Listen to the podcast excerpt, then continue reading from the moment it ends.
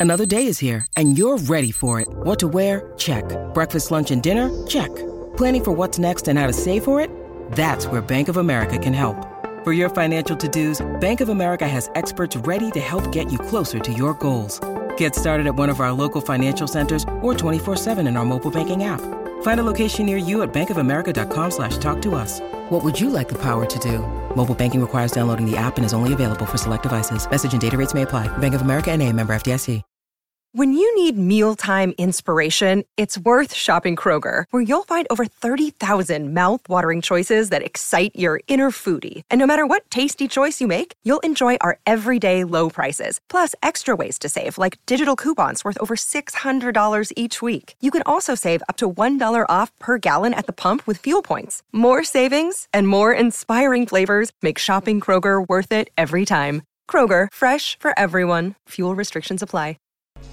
The Big 12 announced its new schedule, and we got some takeaways as well as an interview with Texas Christian head coach Sonny Dykes. And we got to talk about the history made by Sherrone Moore, but more importantly, why they're wrong about what Michigan is going to do in 2024. Let's go.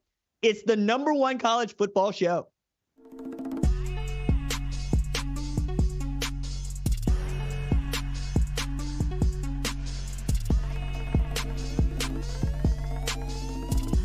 What's up, kinfolk? Welcome to the number one college football show. I am your host, RJ Young. Thank you for watching on the Fox Sports app, YouTube, or listening wherever you get your podcast. Today on the show, we got to talk about the Big 12, its schedule release, and how that's going to affect its new teams as well as its old teams. Going to also talk with Texas Christian head coach Sonny Dykes about what he learned in 23 and what he plans to change for 24. But first, let's talk about Sherrone Moore, who was announced last Friday as the new head coach at the University of Michigan. And this is a tremendously big deal. It's a tremendously big deal because it is the first time that the University of Michigan has employed a black man to lead its program, the winningest program in all of college football and the defending national champions. But I think what's really interesting about this is that everybody believed that Sherrone Moore was the guy to follow Jim Harbaugh when he decided that he wanted to return to the NFL to coach the Los Angeles Chargers. That's the part of this that I think is jaw dropping. Okay. It's not just that Sherrone Moore's the guy, it's that there wasn't anybody in the room that didn't think he should be the guy. At 37 years old, this is his first head coaching opportunity and not a bad meteoric rise for him. Now, Sherrone from Derby, Kansas, played at Butler Community College, ended up transferring to the University of Oklahoma, where he played some offensive line, then goes into coaching, right? Stop at Louisville, working for Charlie Strong, stops Central Michigan, worked for Dan Enos. Dan Enos is getting ready to be the wide receiver coach at Michigan. And he goes to Jim Harbaugh said, Hey, I got this guy that I think you really need to hire. His name is Sherrone Moore. And Jim Harbaugh, cool. I need a tight ends coach. Employs Sherrone Moore to be his tight ends coach in 2018. And slowly but surely, this bromance started to really bear fruit. Those two guys, Sherrone Moore and Jim Harbaugh, think about each other like brothers. And I would even say that that part of the discussion needs to be a little bit louder because if Jim Harbaugh did not want to help raise Sherrone Moore up, we wouldn't be talking about Sherrone Moore as the head coach at the University of Michigan. The point that I'm raising here is you got to want to raise up a guy like Sherrone Moore, right? And not for nothing, but Jim Harbaugh followed a black offensive coordinator in Josh Gattis, who won a Broyles Award, took to the college football playoff, and helped them win a Big Ten championship, in addition to beating Ohio State. And followed that by elevating another black man to be his offensive coordinator and offensive line coach in Sherrone Moore. And then Sherrone continued to do what he has done, which is produce one of the best offensive lines in the entire sport. 2021, 2022, you know what it is. He won the Joe Moore Award with those offensive lines. In 23, He's got seven guys that could get drafted in April into the NFL draft. That is what he's been able to do for a program that has prided itself on its offensive line play and its ability to be physical at the point of attack with guys like Blake Corum and Donovan Edwards behind. But more than that, Jim Harbaugh was forced to sit out six games of a 15 0 season.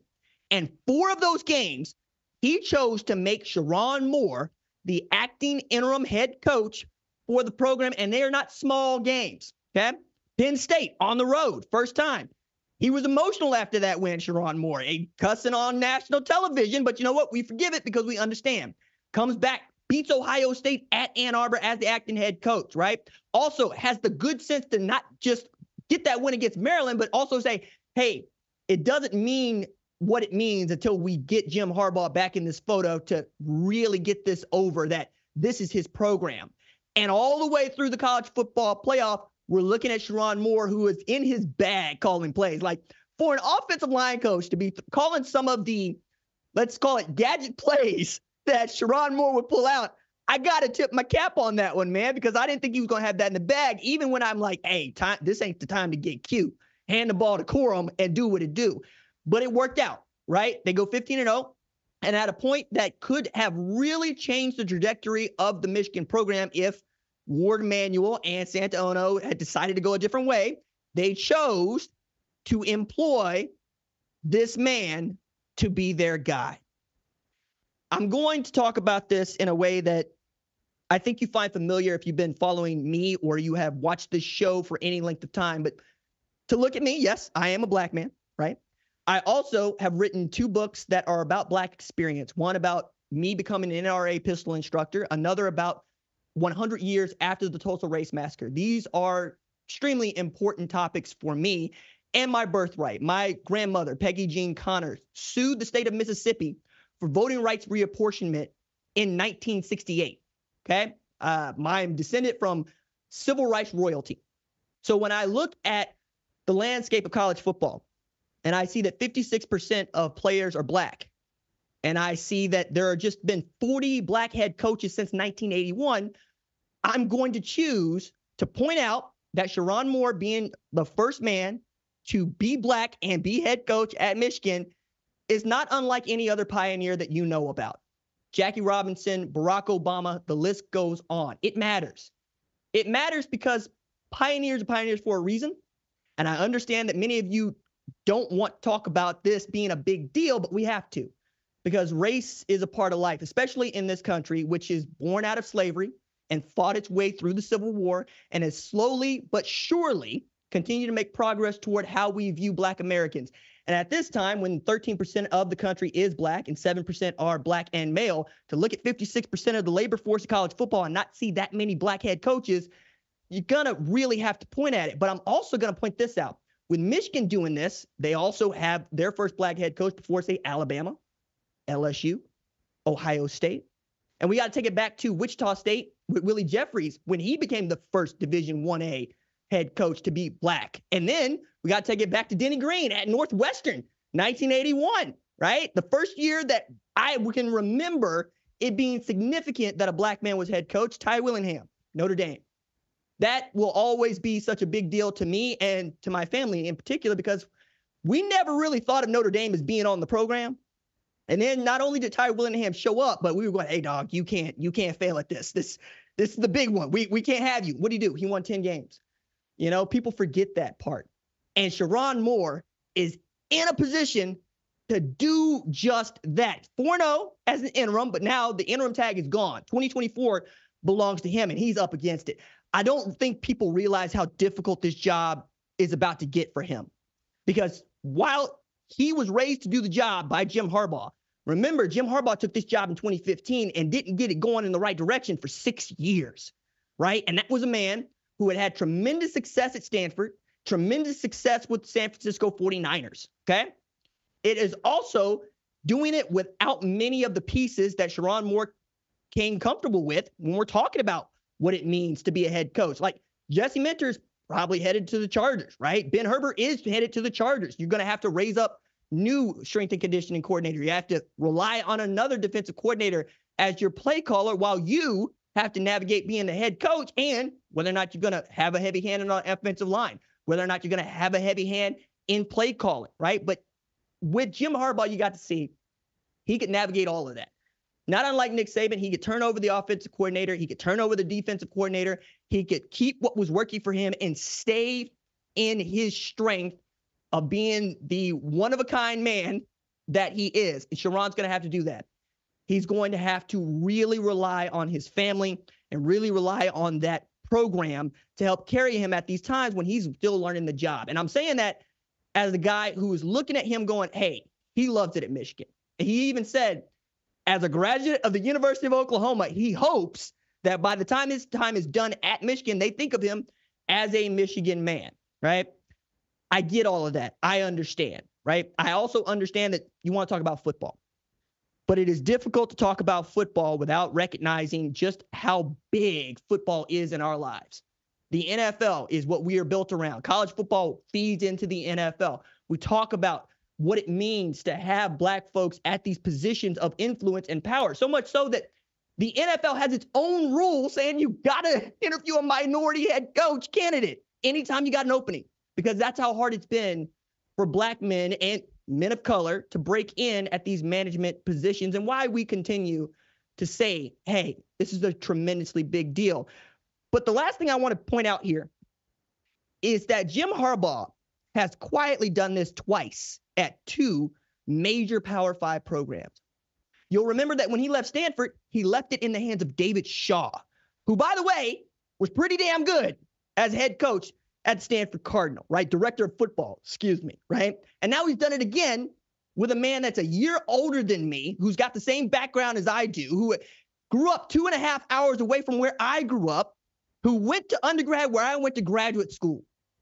And he's decided, no, no, Sherrone Moore is not only worth it, he is one of the best men that I've ever been around, one of the best coaches that I've ever been around. And I'm proud to have him be my interim and have him follow and succeed me at the program where I played college football, where I brought the program to its first national championship in 26 years, at a program that hadn't had a black man lead it until Sherrone Moore was named to that job last Friday.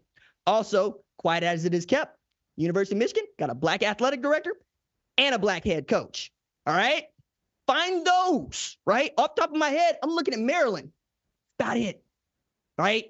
I think these things are going to show themselves to be really beneficial to the University of Michigan when we talk about what they're looking for and how they're going to recruit because this stuff matters. Matters to me, matters inside these communities. And if you are going to be about diversity and inclusion, this is what you're going to have to do. This is what it looks like. It means picking someone that doesn't look like you, man, woman, blue, black, red, green, or orange, and deciding, no, no, no, I'm going to help you. As long as you want to learn, I will teach you. And as I am mentoring you, and as you are learning, you will become a reflection of me and my values. And I got to tell you, man, I have never been more proud of Jim Harbaugh than I was when I saw him throw his entire weight behind this man who had done little to nothing until he got to Michigan as a as a uh, tight end coach, and he has quietly, surely become one of the better football coaches that we got in the sport. That's tremendous. That's tremendous. All right, let's go from talking about the history made by the University of Michigan to some more history that's being made, really of the football variety, in that we got a new Big 12 and we got a new Big 12 schedule with all the fixings. Now, Texas and Oklahoma, they went bye bye. They're in the SEC. They're going to get the full dose on that. Lord help me about my Oklahoma Sooners in the SEC. But in the Big 12, it feels like it's wide the hell open. Like, I remember looking at this schedule. I'm talking to producer Tyler about it. I'm going, Doc, I don't know who's got a sure path to play in the Big 12 title game, but I can't rule anybody out either. And now we're going to get some marquee games on the schedule because our sport has its head coaches as stars, right? One of the reasons that I was really heaping it on about Sherrone Moore because our head coaches matter. And the first one that I circled was Oklahoma State at Colorado on November 30th, end of the season.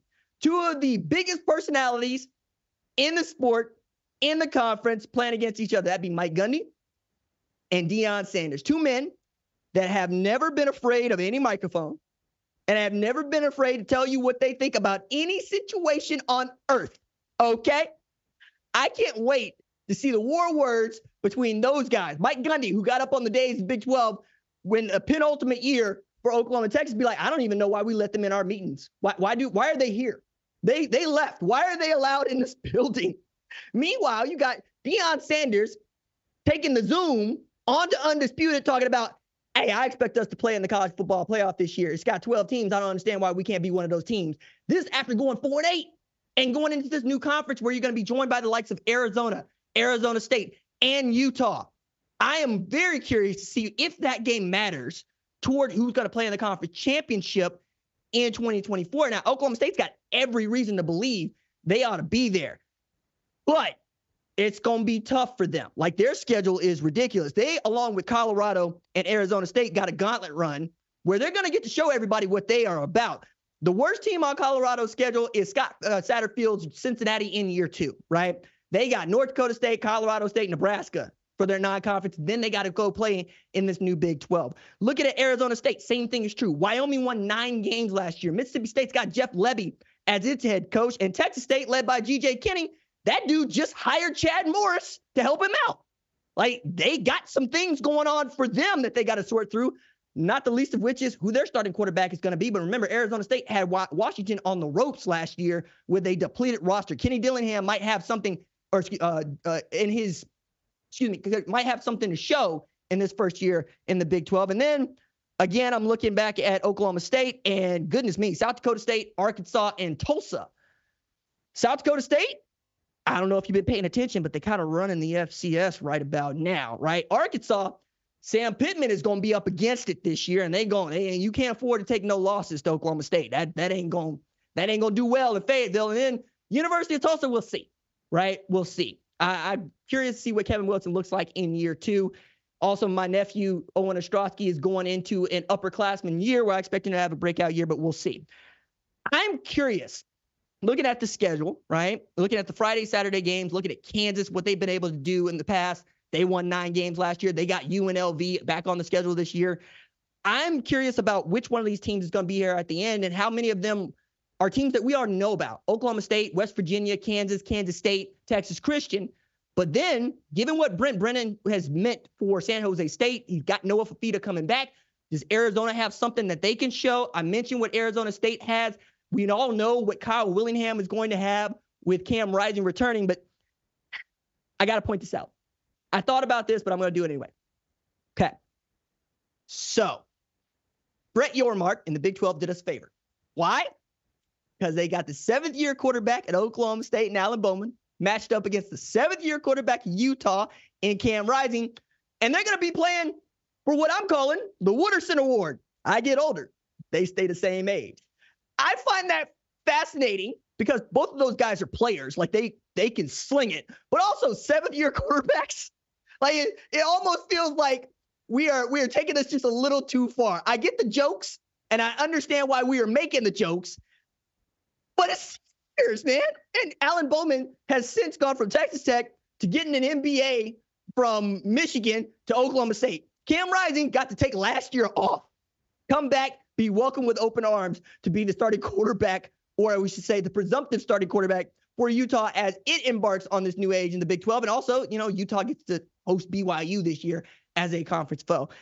This is going to be all over the map when we're talking about who's going to win what. But what we are going to know is the conference champion is going to be good because all these teams are good. What we don't know is can this conference champion compete for a national championship?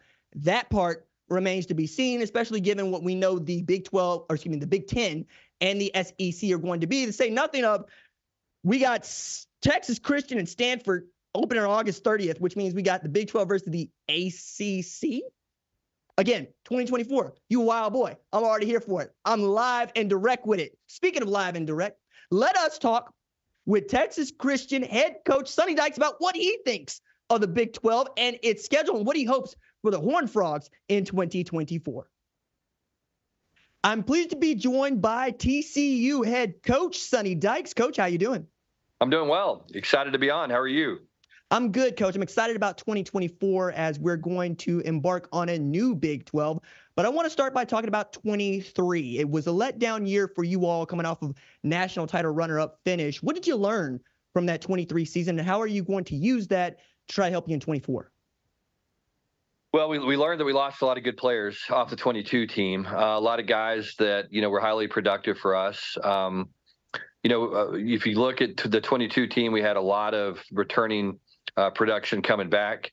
Lost a, a good bit of that. Um, you know, had a lot of juniors that declared early for the draft as well. Some guys that we thought would probably be back and uh, that moved on. And so, you know, uh, it uh, gutted our roster pretty good. And then, you know, we just didn't do a great job coaching, though. Didn't do a great job playing. I think we thought there'd be a little more carryover probably from the year before than there was. Just, you know, playing 15 games and playing for a national championship, you know, you kind of think that, that there might be some carryover. But the one thing that's that's different about college football in this day and age is, you know, you lose so much of your team. You know, about half of our players moved on from that squad, and so it, it's starting over every single year. And I think it's important to understand that as, as we move forward. And you know, I think we're determined. Uh, to, to certainly improve on, on our squad we had last year. And I think we're excited and optimistic we're going to be able to do that no kidding about starting over, coach, because we've never been in this era of college football where you can have so much turnover your roster and your coaching staff and then still be expected to compete.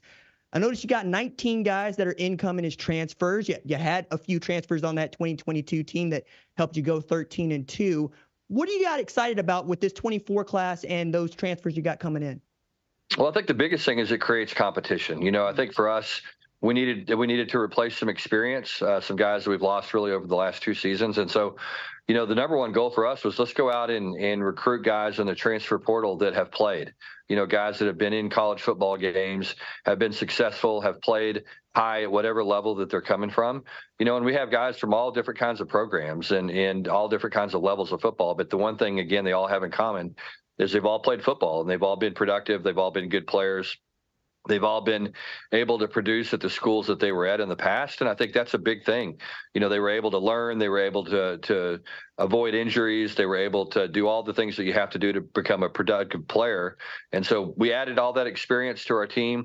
We also added a lot of athleticism, and I think we created a lot of competition. And the big emphasis for us was really on the on the offensive line. You know, we needed to get uh, more experienced up front. We needed to get more bodies, and we're excited about about the group we have coming in one of the things I noticed is uh, Steve Avila was a dude in 22, and you get to see what that means across college football as we're getting into the meat of the schedules and when we get into conference play.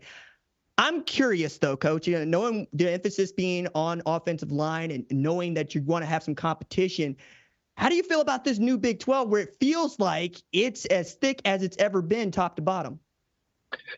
Yeah, I think the parity in the league is what I'm excited about. I mean, you look at you look across the league and you say that there's uh, conceivably six, eight teams that compete uh, that can compete for a conference title, and I think that's what makes this league so great. That's what makes it great in basketball. That's what makes the, the league great in baseball. That's what's going to make it great in football. Is just the parity uh, that we have. You know, there's every week it's a big game. You know, when you go and you play on the road, it's going to be tough games. It's going to be tough to beat these these Big 12 teams on the road in some hostile environments and then you have to win your home games. I mean, I think that's the one thing that that you know comes into play. You got to win at home, and you got to play well week after week. You can't afford to to have a bad game or two. If you do, you're going to look up and you're going to get a loss. And so it's a challenging schedule. As I said, there's no layups on the schedule, and so we're you know we're uh, we know we have to do a great job preparing, getting our guys ready to go play at their very best every week. I got to believe when you looked at the schedule, you had to call up uh, Brett Yormark and be like, where's Colorado? We, we need that game on the schedule this year right now.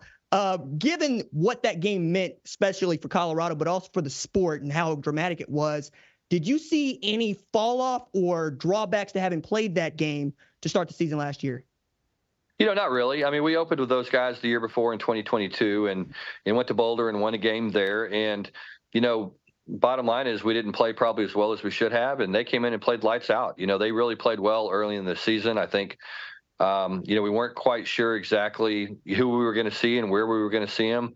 Um, and I think it took teams a little bit of time to get adjusted to, to, Colorado. And I think once they did, they fared better than they did early. I mean, we, we you know we didn't play well. We certainly didn't play well defensively you know, we had a chance to win the game at the end of the game on offense, and we could have, if we could have strung a, a, drive together, you know, could have tied it and sent it to overtime or, or won the game potentially. We just weren't able to do it. And if you go and look at our season last year, we lost four, four one score games, and um, and you know the difference in 2022 and 2023 was our ability our ability to win those one score games. In 22 we were 7 and 1 in those games and last year we were 0 and 4. And so I think in some ways we probably weren't as far off as as we as it looks like you know last year, but we didn't do what it took to win, and and a big part of that was some uh, some inexperience in some key spots. But again, the great thing is those guys are coming back and and they'll play better this year.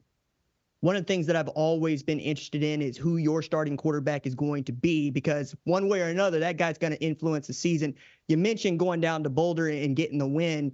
Chandler Morris being a big part of that, Max Duggan being perhaps the greatest quarterback in Texas Christian history. And now I'm looking at a guy that I really love that joined your 24 class in Hauss Hejny. I wonder, does he have a shot to start for you against Stanford on that Friday night, August 30th?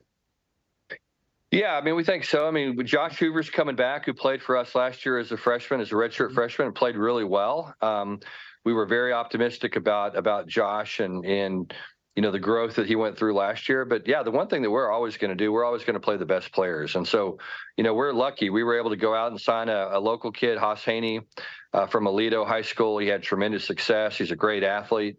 He's kind of the model that we're looking for at the quarterback position in terms of his ability to to run the football, throw the football, and obviously lead his team.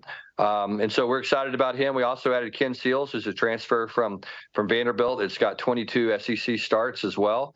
So we needed to find a, some experience at that position. Uh, but but we're excited about that quarterback room. Between those three guys, you know, we're confident that we're going to find a quarterback that you know can give us a chance to win a Big 12 championship. I wonder how much this is going to settle down to your defense coordinator Andy Avalos going, "Hey, that guy gives me a hard time. Maybe that should be the starter." But given that Andy's one hell of a defensive coach. I mean, thinking about what he did at Oregon, let alone what he did at Boise State, I understand the appeal, but what does he add to Texas Christian that made him the guy for you? Well, I think the biggest thing, you know, I wanted somebody to be the head coach of the defense. You know, I wanted him to have a plan. I wanted him to to have a, plan when it came to scheme, how he was going to handle players, recruiting, you know, the whole thing. And, and Andy's obviously been around very successful programs. You know, playing for Chris Petersen and coaching for him at Boise. Um, you know, he really learned from one of the best in the game. I got a tremendous respect for Chris, and then you know, going on to Oregon, having the success he had at Oregon, and then you know, being the head coach at, at, Boise as well. You know, he was the Mountain West Coach of the Year in 2022. So he's a guy that's had success at, at every level, every place he's ever been in the past. Um, you know, he brings that head coaching experience. He has a he sees it sees the defense from a head coaching perspective, which I think is very important as well. Um, lots of experience, you know, and he's uh, highly organized, highly motivated. Um, I, am really excited about him. He's a guy that I've watched his career uh, through the years and really admired the way he um, he went about doing things and the success that he's had. And so we were very fortunate, um, you know, to have a chance to to get him hired up.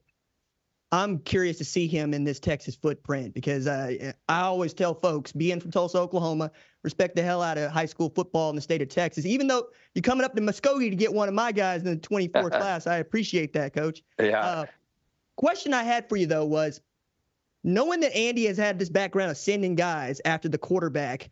Do you think that's going to play to your benefit offensively when we talk about playing complementary football as opposed to a read and react sort of three three five?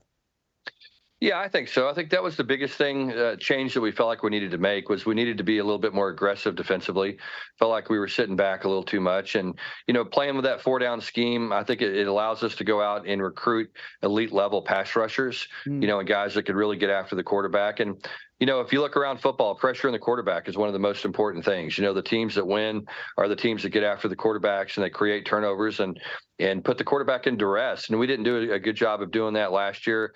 You know, we didn't create a lot of turnovers. I didn't felt like we uh, you know, we, we put too much uh, enough pressure on the quarterback. And so that's something that's obviously going to be a big deal for us moving forward. Something that we're going to prioritize this spring is is getting after the quarterback. And then anytime you're doing that defensively, it's good for you offensively to to have to face that scheme and all the different blitzes and guys coming from different places and new blitz angles and and all the things that are a little bit different going to a four down as opposed to a three down. There's no Oklahoma and Texas in the Big 12 for the first time this year. I wonder how much of that discourse you've had to encounter in as far as what your fans expect from Texas Christian football going forward in the Big 12. Well, I, I, think our fans feel like probably three or four other schools fans feel like, you know, that the the Big 12 is open now. You know that that again, Oklahoma I think won 16 out of 20 Big 12 championships at one point, and and um, and so they had pretty much dominated the Big 12 for a long time, and then obviously Texas had had some good teams in there as well. And so, you know, when you sit down, you look at it and you say, well, it's the Big 12 is is wide open. And if you look in the last three years, there's been six different teams playing the conference championship game, and so the league has a lot of parity. Uh, there's a lot of teams that that you know feel like that they're ready to compete and take over that um, you know, that mantle as the top team in the Big 12, and we certainly feel like we're one of those teams. I wonder, given what it took for you to get to the college football playoff in 22, how do you feel about this new 12 team format that we're going to in 24? Well, I, think it makes a lot of sense. I really do. I think that uh, you want to reward the conference champions, and I think that's uh, that's the way to do that is by by giving those four teams byes. I, I, think you know that's a good way to do it. And then I think I, I like the idea of of the higher rated teams uh, hosting a game as well. I think that's going to provide a great opportunity for for college football to to get an extra game at home. I think that's going to be really a great thing. And then it, it just creates more interest in the game. There's going to be more teams that that are that are vying for those 12 spots than there have been in the past. I think that you know a 14 playoff. Um, you know, you look at it historically, and it's it's featured a lot of teams from certain conferences, and I think that this year there'll be a whole new uh, whole new uh, stable of teams that that feel like that they can get there, and and I think that creates added interest and added following, and anytime that happens, that's a positive thing for college football. My last one for you, Coach. We're heading up to National Signing Day in February. And again, I got to make reference to all the uh, Texas high school football players that you continue to put through your program. What is it about Texas high school football that makes it so appetizing, not just to Texas universities, but to the nation at all? Well, it's it's high school football in the state of Texas is important. I mean, it really is. It's part of the fabric of, of these communities. Um, you know, the Friday night lights and and the ability for these communities to come together on Friday and, and support uh, their high school team, I think is unique. I mean, it's just it's a something that has been special in Texas for a long time. As I said, it's it's important to to these communities for their identity. Um, there's tremendous uh, resources that uh, these football players have. The the coaching in the state of Texas is the best there is. Um, you know, the High School Coaches Association in Texas is is uh, does an unbelievable job of of doing everything they can to take care of these young men. And you know, we have fantastic stadiums, fantastic facilities. We have commitment uh, to, to hiring outstanding coaches in the state, and and again, football is just important. And so when you when you add all that up, you get the best state, I think, for, for high school football in the country, and and we're proud to be right in the middle of it here in DFW. I am excited about Texas Christian football. I'm excited about Texas high school football, and I'm very much enjoyed my time with you, Sonny Dykes, head coach at TCU. Thank you so much for joining us here on the number one college football show.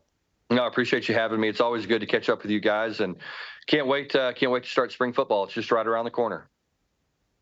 I love being able to catch up with Coach Dykes. As you can understand, the man is verbose and he is curious and he is engaging. My thanks once again to him for joining us here on the number one college football show. And that's going to do it for tonight's live episode of the number one college football show. Our number one college football show leads of screening are Jack Coakley and Torin Westfall. They make us better in the film room. Production assistants Kiara Santana and Jim Cunningham put the special in our special team. Social producer Javion Duncan makes sure the recruits and the rivals see the cake we bake. Gabe Sable is sending in the signals. Senior producer Catherine Cordaji sees the entire field from the booth. Lead producer Tyler Wojak calls the plays from the sideline and the play snaps on my clap. We will see y'all on Thursday. Until then, stay low, keep those feet driving. Deuces.